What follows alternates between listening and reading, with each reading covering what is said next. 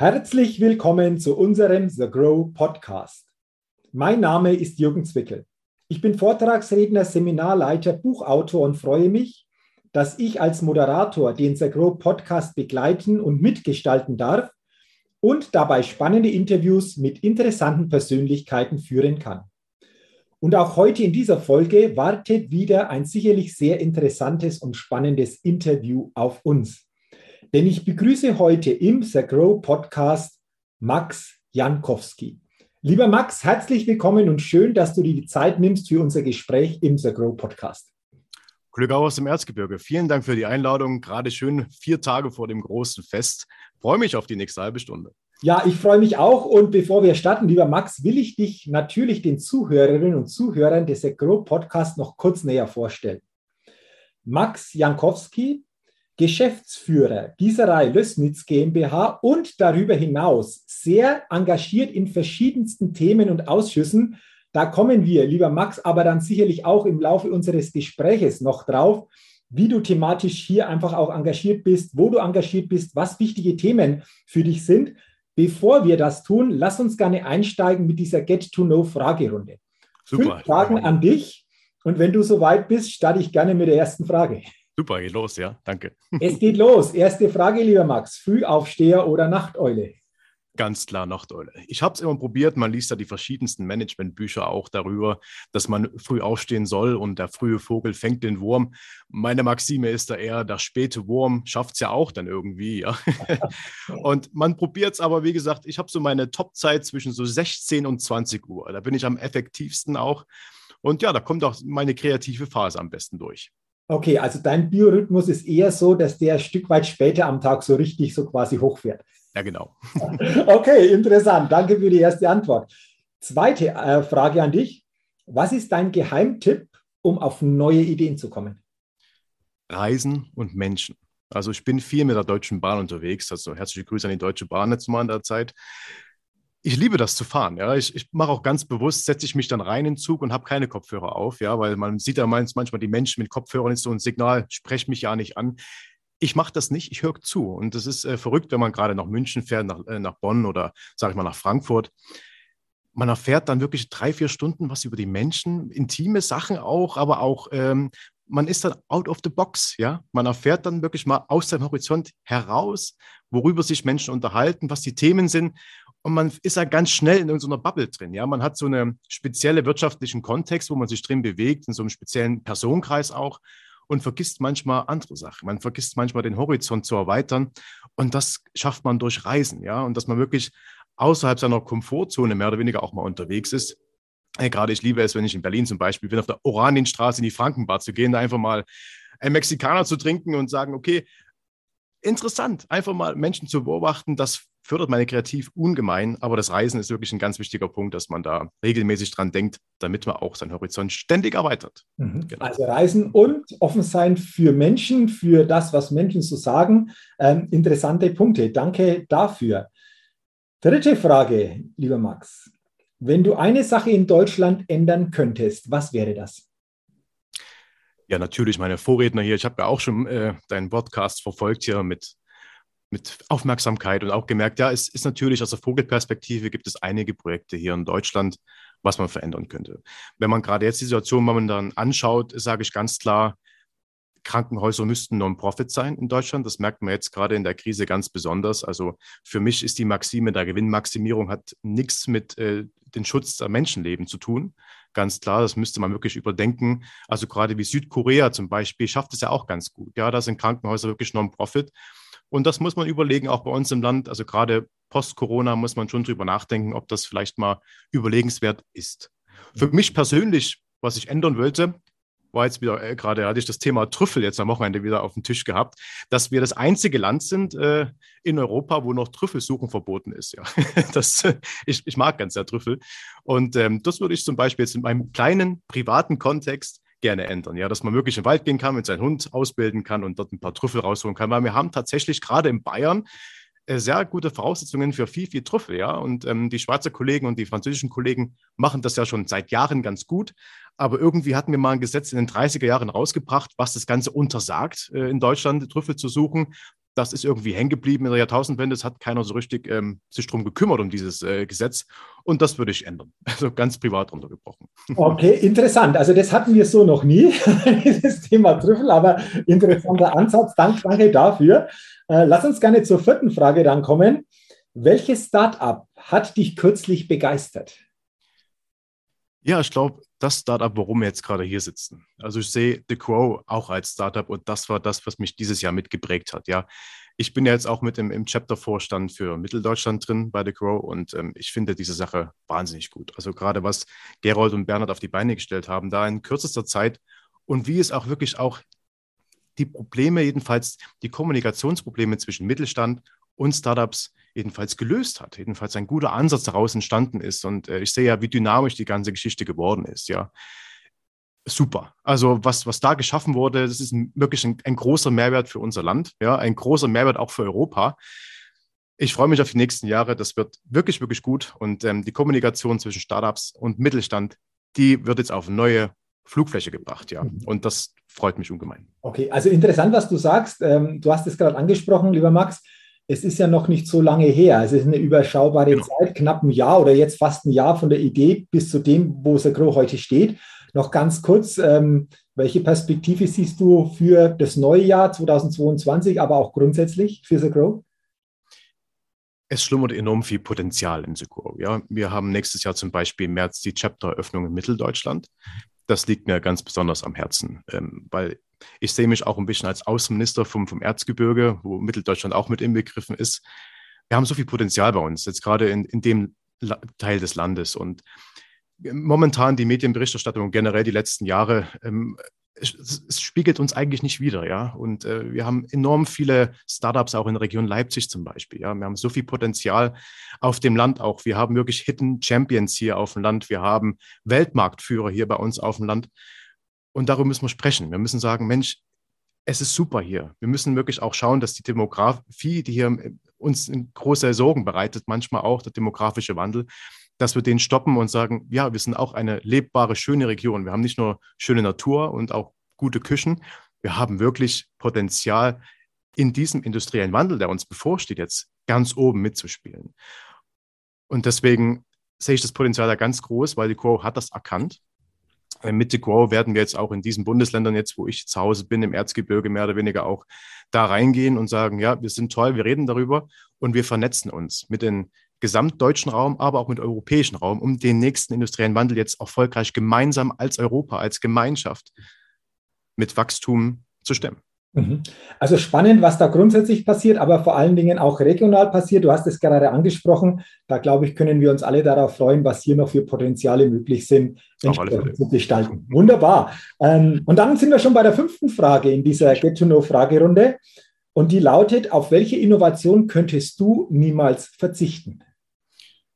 Also wieder ganz runtergebrochen auf mein privates Leben. Ähm, ich liebe Karottensaft. Karottensaft äh, mit einem Schuss Apfelessig und ein bisschen Ingwer drin, gerade in der Winterzeit unbeschreiblich hilf, hilfreich, ja. Stärkt das Immunsystem und dazu braucht man einen Entsafter, ja. Also, das ist, ich habe darüber nachgedacht, über die Frage und gedacht, was nutze ich denn am meisten irgendwie im Alltag, was wirklich äh, unabdingbar ist für mich, dass ich auch da einen Safter, ja, an der Küche. okay, also interessante Antwort. Ich hatte ja schon viele Interviews jetzt im ja. Podcast, lieber Max, aber diese Antwort hatte ich noch nicht bei dieser Frage. Also von dem her, äh, coole, coole Antwort. Ja. Und ich glaube, wir können uns alle vorstellen, wenn das nicht gegeben wäre, wäre es ein bisschen schwierig einfach ja. auch dann das so zu bekommen. Also bei diesem nasskalten Wetter braucht ja. man einen Immunschutz. Ne? Und das Absolut. ist Karottensaft, kann ich nur empfehlen. Das ist unterschätztes Produkt, ja, da muss man wirklich sagen, Karotten sind gut. Also auch diese Empfehlung gehen wir gerne noch weiter. Ähm, passt wunderbar. Danke für deine Antworten in dieser Get-to-Know-Fragerunde. Und lass uns jetzt gerne thematisch weitergehen. Ich habe ja gesagt, du bist Geschäftsführer der Gießerei Lös Lösnitz GmbH. Genau. Äh, willst du mal schildern, wie du dazu gekommen bist und das war ganz spannend. Ähm, du sagst, das ist ein Teil meiner Tätigkeit, aber ich habe es auch vorher erwähnt, du magst auch noch viele andere Dinge. Lass uns gerne jetzt mal intensiver darüber sprechen, wie du A zum Geschäftsführer der Gießerei gekommen bist und was dir vor allen Dingen auch sonst Herzensangelegenheiten sind in deinen Themen und wie du die vor allen Dingen nach außen einfach auch vertrittst. Ja, lieben gern. Also Tradition im Erzgebirge ist jetzt auch hier in der Gießerei eine Tradition tatsächlich. Ähm, wir gehören zum Erzgebirge, ja, wie die Schwibbögen im Fenster. Ja, eine Gießerei ähm, ist, ist essentiell, äh, gerade für die Region gewesen. Es ist nachgelagerte Industrie vom Bergbau. Deswegen Wir sind hier seit 1849. Seit 172 Jahren gibt es hier diese Firma Gießerei Lösnitz. Im Familienbesitz selber seit 1992. Mein Großvater Karl Drechsel war damals hier Gießereileiter gewesen in, der, in, in Lösnitz und war natürlich dann ja vor der Entscheidung. Er hat damals halt äh, gedacht, okay, wie entwickelt sich denn das alles? Ja, und er hat damals super Unternehmergeist gehabt und wirklich ist auch viel Risiko eingegangen, weil er hat damals dann gesagt, okay, wir kaufen äh, diese Gießerei von der Treuhand ab. Es war ein Staatsbetrieb gewesen, die Gießereien, das war so, sagen wir, wichtige Infrastruktur. Und hat den Mut gehabt, ja, er hat erkannt, okay, geht es weiter? Ist das äh, wirklich auch ein Zukunftsmarkt und hat alles halt, jeder, der jetzt auch ein bisschen älter ist hier, wer gerade zuhört, der weiß, was das bedeutet hat, wenn man wirklich alles auf eine Karte setzt und sagt, man geht hier mit, mit, mit Haus, mit allem drum und dran da rein, dass man eine Firma kaufen kann und das Geschäftsmodell glaubt. Toll. Also gerade Mut, Unternehmermut, tolle Sache. Ist ein bisschen eingeschlafen die letzten Jahre tatsächlich, ne? Mhm. muss man sagen. Ähm, damals hatten viele richtig viel Mut, gerade in der Wendezeit. Hier gerade bei uns in der Region, das war also Respekt vor, vor dieser Zeit. Jetzt selber sind wir 85 Leute. Ich bin jetzt die dritte Generation hier. Nach meinem Onkel äh, sitze ich hier in der Geschäftsführung. Freue mich darüber, dass ich dieses Erbe weiterführen kann. Machen einen Jahresumsatz von rund 18 Millionen Euro. Es ist ganz gut mit 85 Leuten ist halt eine Gießerei. Wir sind halt, äh, unsere Kunden sind halt Porsche, Daimler, Volkswagen. Wir machen Pressenwerkzeuge für den Automobilwandel. Also quasi die automobile Zukunft, die jetzt stattfindet, die fängt hier bei uns im Erzgebirge an. Und in jedem Porsche steckt eigentlich ein bisschen mehr Erzgebirge, als man meistens denkt. Und das ist, ist schön, egal wo das Auto auf der Welt fährt, es fährt immer ein Stückchen Erzgebirge mit. Das ist immer, äh, macht mich auch ganz stolz, macht auch meine Mitarbeiter stolz. Und wir stehen halt jetzt äh, vor einer, vom Riesenwandel. Also jeder, der zuhört, kennt die aktuellen Themen. Wir haben jetzt eine neue Regierung, mehr Fortschritt wagen. Aber der Fortschritt, ja, ist, ist jetzt kein Selbstläufer. Wir müssen jetzt viel tun in der nächsten Zeit, also gerade in der Sache Industrie- und Energiepolitik.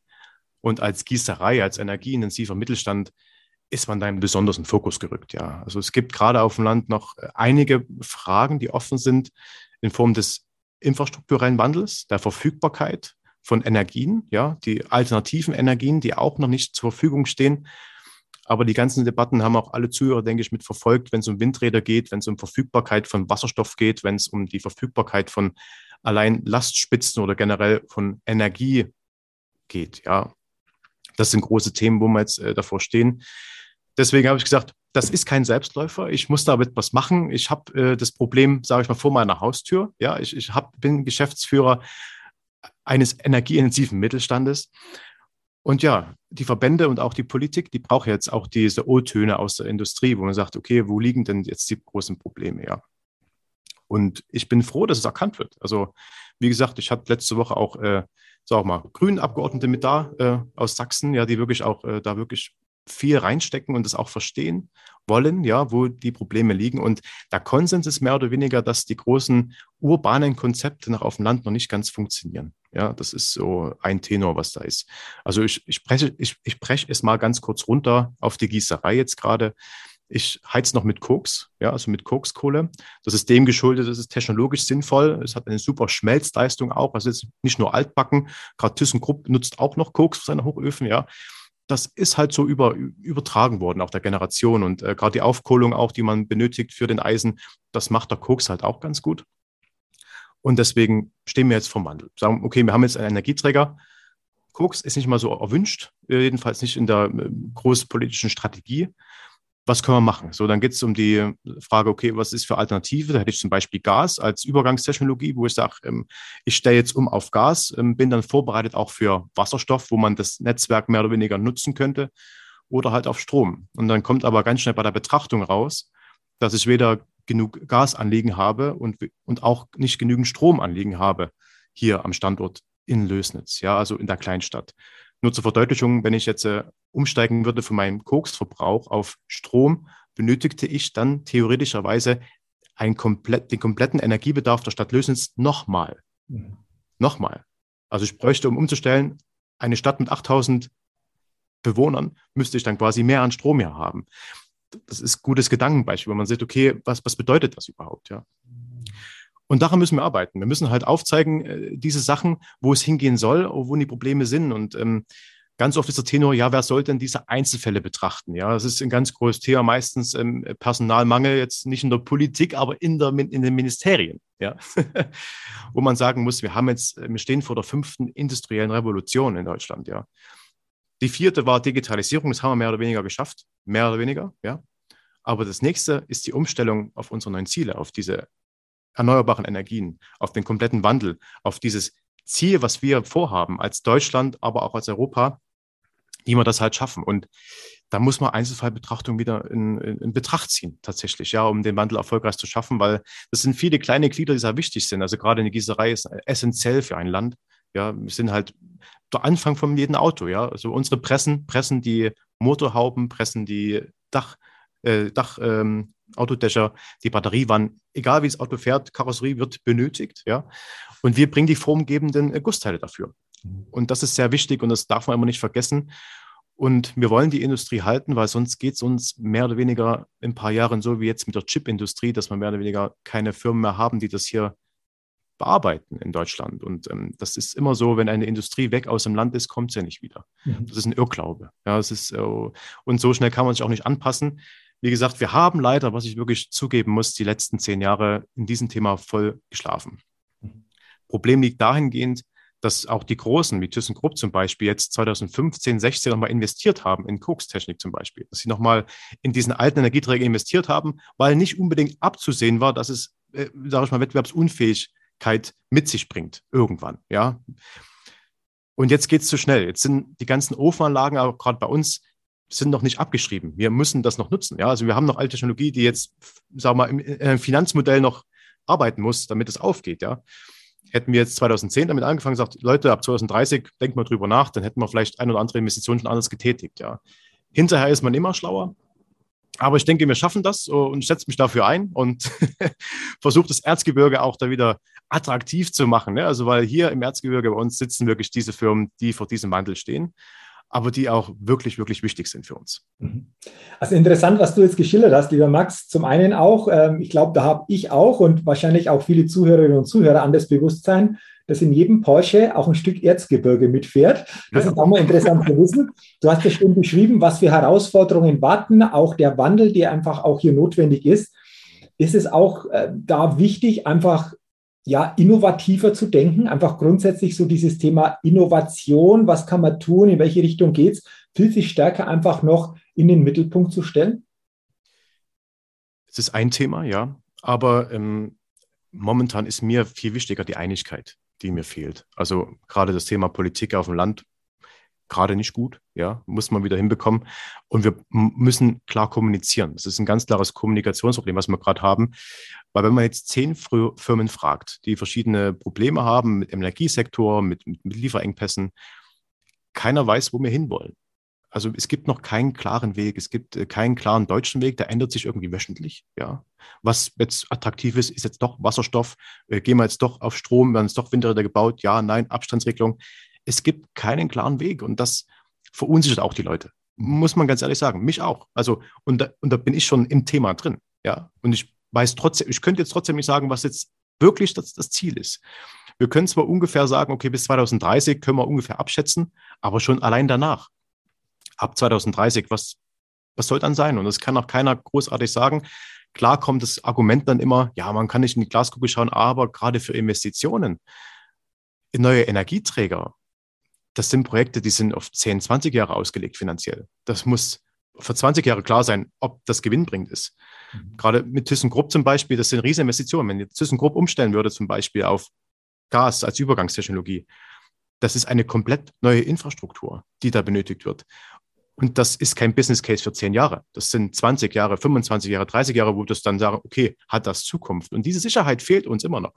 Selbst wenn ich jetzt Geldsegen hätte und sage, hier, hast eine Milliarde, mach damit, was du willst, würde ich sagen, ähm, ich wüsste nicht 100 Prozent, in welche Richtung ich gehen sollte. Soll ich jetzt mich um Strom kümmern? Soll ich mich jetzt um Gas kümmern? Soll ich jetzt äh, Wasserstofftank vorbereiten? Soll ich, keine Ahnung.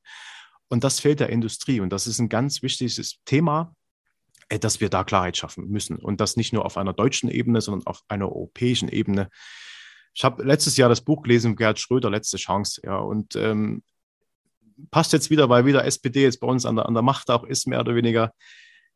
wir vergessen das oft. Also in Europa wird viel über Deutschland gesprochen, aber in Deutschland sehr wenig über Europa und unser ganzes Konzept, was wir aufbauen wollen, also gerade industriepolitisch, funktioniert nur im europäischen Kontext. Das, das müssen wir so klar machen. Sie sehen im Hintergrund bei mir hier, ich habe die europäische Flagge, die sächsische Flagge und die deutsche Flagge, weil das ist ein Zusammenspiel. Das geht Hand in Hand. Und immer kommt wieder, ja, mit großen Entscheidungen müssen wir auf Brüssel warten, was Brüssel dann sagt. Aber irgendwie machen wir trotzdem unseren eigenen Senf und vergessen das große Ganze. Und gerade die Debatte jetzt um Atomkraft. Wie, wie will man denn einen Emmanuel Macron zu überzeugen, dass Atomkraft Blödsinn ist? wenn er 56 Reaktoren hat, ja, 56 Stück, das jetzt anerkennen will als grünen Strom und sich keine Gedanken macht um die Strompreise. Und wir gehen hier in Deutschland mit weltweit den größten Industriestrompreisen jetzt auf die 20 Cent hinzu. Das ist nicht mal der richtige Weg. Und das ist nicht auch vertretbar, wenn man gerade in der Region Frankfurt wohnt, wo man sagt, warum sind jetzt hier zwei Stunden in die andere Richtung, warum ist halt der Strompreis halbiert und warum wird der Atomstrom als Grünstrom anerkannt? das sind Riesendebatten und da fehlt mir eigentlich komplett die Einigkeit. Und man hat gesehen jetzt, was das auslöst, wenn, wenn wir, weil wir England haben wir verloren zum Beispiel jetzt, Großbritannien mit dem Brexit. Mit Polen sieht es momentan auch nicht so super aus. Und das ist eigentlich unser größtes Ziel, was wir wieder brauchen. Also ich kenne es als Unternehmer man kann keine Unternehmensstrategie ändern, wenn die Belegschaft, sage ich mal, nicht hinter einem steht, wenn man keine Einigkeit hat und Klarheit hat im Unternehmen. Und das ist auch hochge hochgerechnet auf Europa genau dasselbe. Wenn wir nicht einen klaren, ein klares Ziel vor Augen haben und dieses nicht verfolgen als europäische Gemeinschaft, sind jede Konzepte, die wir jetzt in Sachen Klimapolitik, Industriepolitik anstreben, ja, für ein Popo, mehr oder weniger. Klingt zwar hart, aber es, es ist wirklich so. Und gerade diese Sachen, sind Sachen, da müssen wir uns einig sein, dass wir gegen die anderen G2, wenn man jetzt äh, auf, auf G2 runterbricht, äh, mit den USA und mit äh, China dahingehend das im Blick hat, weil man hat jetzt wieder gesehen, heute gerade Biden ist gescheitert mit seinen Sachen. Biden, Biden ist in seinem Umweltvorhaben mit der Finanzierung wieder gescheitert, weil auch da keine Einigkeit besteht. Und wir werden halt viele Rückschläge haben, wenn wir keine Einigkeit kriegen und auch Kompromisse eingehen und jetzt nicht engstirnig wirklich da in eine Richtung gehen wollen. Wir müssen das in Brüssel diskutieren und nicht in Berlin. Mhm. Äh, interessante Gedanken, Max. Äh, hast du das Gefühl, dass diese Einigkeit ähm, zumindest in Zukunft hier möglich ist? Ja, ich denke schon. Ähm, ich, ich freue mich auf nächstes Jahr. Also ich freue mich auf die nächsten Jahre, sage ich mal. Die letzten zwei Jahre, die waren für jedes Thema äh, der Politik verloren. Ja, also es ist wirtschaftlich nichts Großartiges passiert, es ist äh, klimapolitisch nichts passiert, es ist digitalisierungsmäßig auch nichts passiert. Geschuldet natürlich der momentanen Situation. Das müssen wir aufholen. Ja, wir haben die letzten zwei Jahre verloren. Kann man sagen, was er will, ist die letzten zwei Jahre nichts passiert. nichts passiert. Bloß ein Hin- und Hergeschleppe zur nächsten Welle, aber wirklich strategisch ist da nichts passiert.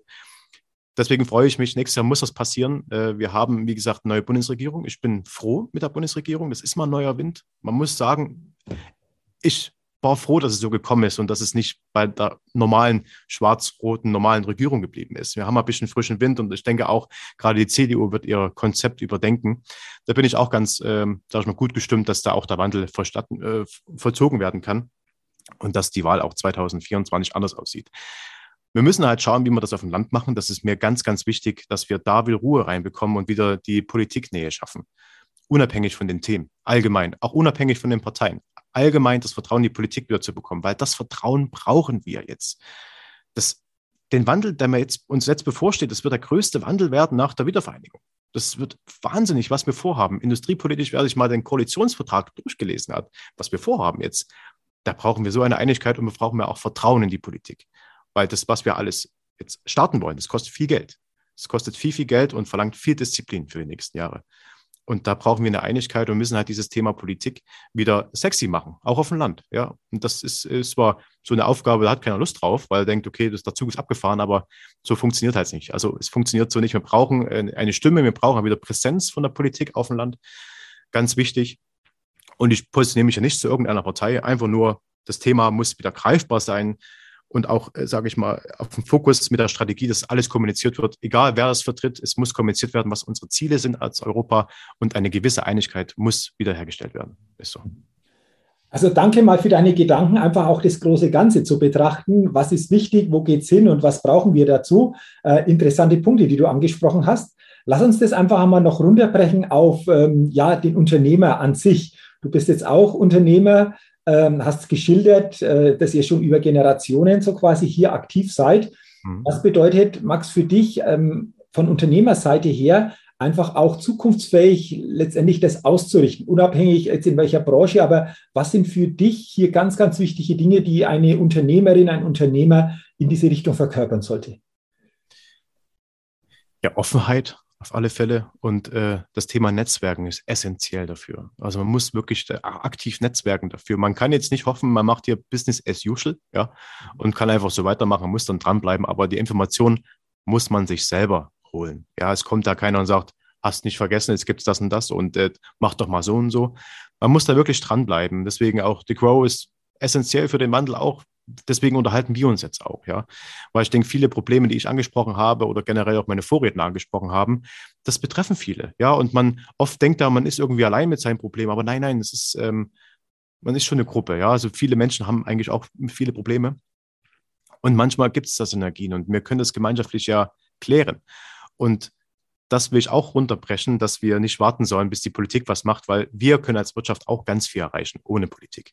Wir können, sage ich mal, Strategien, äh, Innovation, das passiert bei uns im Unternehmen. Das wird jetzt nicht gesagt, hier irgendwie Herr Scholz entwickelt irgendwas Neues, sondern das sind die Unternehmer, die unser Land voranbringen. Also jeder Entrepreneur, auch des Entrepreneurs Clubs, wir sind die, wir sind die Zukunftsermöglicher. Wir bringen die Zukunft erst äh, ins Laufen. Und das muss man verstehen. Und auch diesen gewissen Stolz muss man auch vorantragen, dass wir deutsche Unternehmer mehr oder weniger oder europäische Unternehmer, äh, auch in der Dachregion, da wirklich Vorreiter sind, schon immer waren. Und den Industriewandel haben wir mitbestimmt. Und jetzt müssen wir wieder Vollgas geben, dass wir auch dann wieder die Gewinner sind und dann vorleben können. Sagen hier das Thema Nachhaltigkeit, das Thema Wirtschaftlichkeit und das Thema Wettbewerbsfähigkeit, das ist ein Business Case bei uns. Das funktioniert. Wir können das gemeinschaftlich machen. Diese drei Komponenten kriegen wir unter einen Hut. Und das ist ja genau das, was wir schaffen müssen die nächsten Jahre, dass aus diesen Zielen, die wir uns gesetzt haben, ein Business Case wird und das auf, der, auf dem Weltmarkt gesehen wird. Da guckt ein Herr Biden rüber, da guckt ein Herr Xi Jinping dann zu uns und sagt, oh, guck, das funktioniert mehr oder weniger, das können wir so weitermachen und die sind sich einig. Ja, mhm. das ist so. Und das denke ich, das ist äh, ganz wichtig und diese Position, die wir als Unternehmer haben, gerade hier in Zentraleuropa, sollten wir erkennen. Und wir sollten auch nicht vergessen, dass wir schon mitgestalten können. Ja. Und wir suchen alle, also auch die Verbände, die IHK zum Beispiel, die IHKs brauchen einfach Menschen, die mitmachen. Ja. Auch bei The Grow. Wir freuen uns ja auch über jeden Entrepreneur, der Lust hat, außerhalb seines normalen, äh, sage ich mal, Arbeitstages danach was zu investieren, sich mit anderen Themen zu beschäftigen und aktiv mitgestalten. Weil die Ministerien, die Abgeordneten sind von uns abhängig, von unserer Expertise, weil wir sind an der Basis. Wir gehen auf Arbeit jeden Tag, sehen die Probleme vor Ort und können damit auch die, die, die Sachen mit Zahlen belegen. Und diese Expertise wird benötigt. Und diese können wir geben und sollten wir auch geben, damit der Wandel erfolgreich wird. Mhm. Also du sagst, jeder kann gestalten, vor allen Dingen aus einer starken Gemeinschaft heraus ist da vieles möglich. Auch ja. ein interessanter Ansatz, ähm, wo wir sagen, bei jedem selbst fängt so quasi dann auch an. Also danke auch für, für diese Gedanken. Und äh, lass uns zum Schluss noch über ein Thema sprechen, lieber Max, das mich auch interessiert.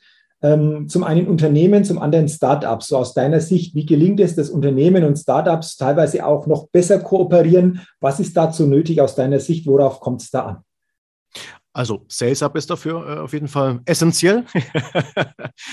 Die, ähm, ja, muss man auch sagen. Also ich bin ein sehr junger Geschäftsführer. Ja, ich bin ja hier mit 28 jetzt schon seit zwei Jahren hier an der Geschäftsführung. Für mich ist das Thema Startup ja jetzt nichts Neues. Ja, also gehört für mich dazu, ganz klar. Mhm. Aber man muss auch sagen, der Mittelstand, äh, da ist so ein bisschen älter geprägt meistens. Ja, und das ähm, muss man auch verstehen, dass da ein bisschen Kommunikation stattfinden muss. Ja, das schaffen wir durch The Grow super muss ich sagen, wo man auch sagen muss, also Startup ist jetzt nicht bloß irgendwie ganz verrückte Flausenideen, sondern manchmal auch sehr technisch sinnvolle und auch energie- oder geldsparende Maßnahmen. Das wird ja meistens so gesagt, Startup ist irgendwie eine App. Ja, also viele denken ja, es hat was zu tun, ja, machst jetzt eine App und das ist irgendwie so ein Startup. Nee, es gibt ja auch Startups, die wirklich sich mit Technik, mit neuen Innovationen beschäftigen. Also ist ja eigentlich so der Grundgedanke Startups. Aber das muss rübergekommen, äh, es muss rüberkommen, dass man somit auch den Mittelstand erreicht. Und das denke ich, das haben wir jetzt durch The Grow und auch durch SalesUp, ähm, sage ich mal, gut angefangen. Ja, es wurde gut angefangen. Und das ist Zukunft, ja.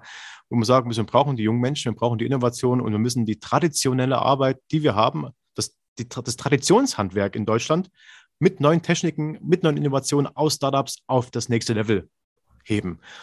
Und das ist unsere Zukunft, ja? wo wir sagen, wir, wir sind ein Land, was beides wirklich hat. Wir haben halt super, super Mittelständler, wir haben super Industrie, wir haben ganz, ganz tolle Weltmarktführer bei uns im Land und haben wirklich jetzt auch innovative Startups, die wirklich unsere Weltmarktführer, unsere Mittelständler wirklich auf die nächste Generation vorbereiten.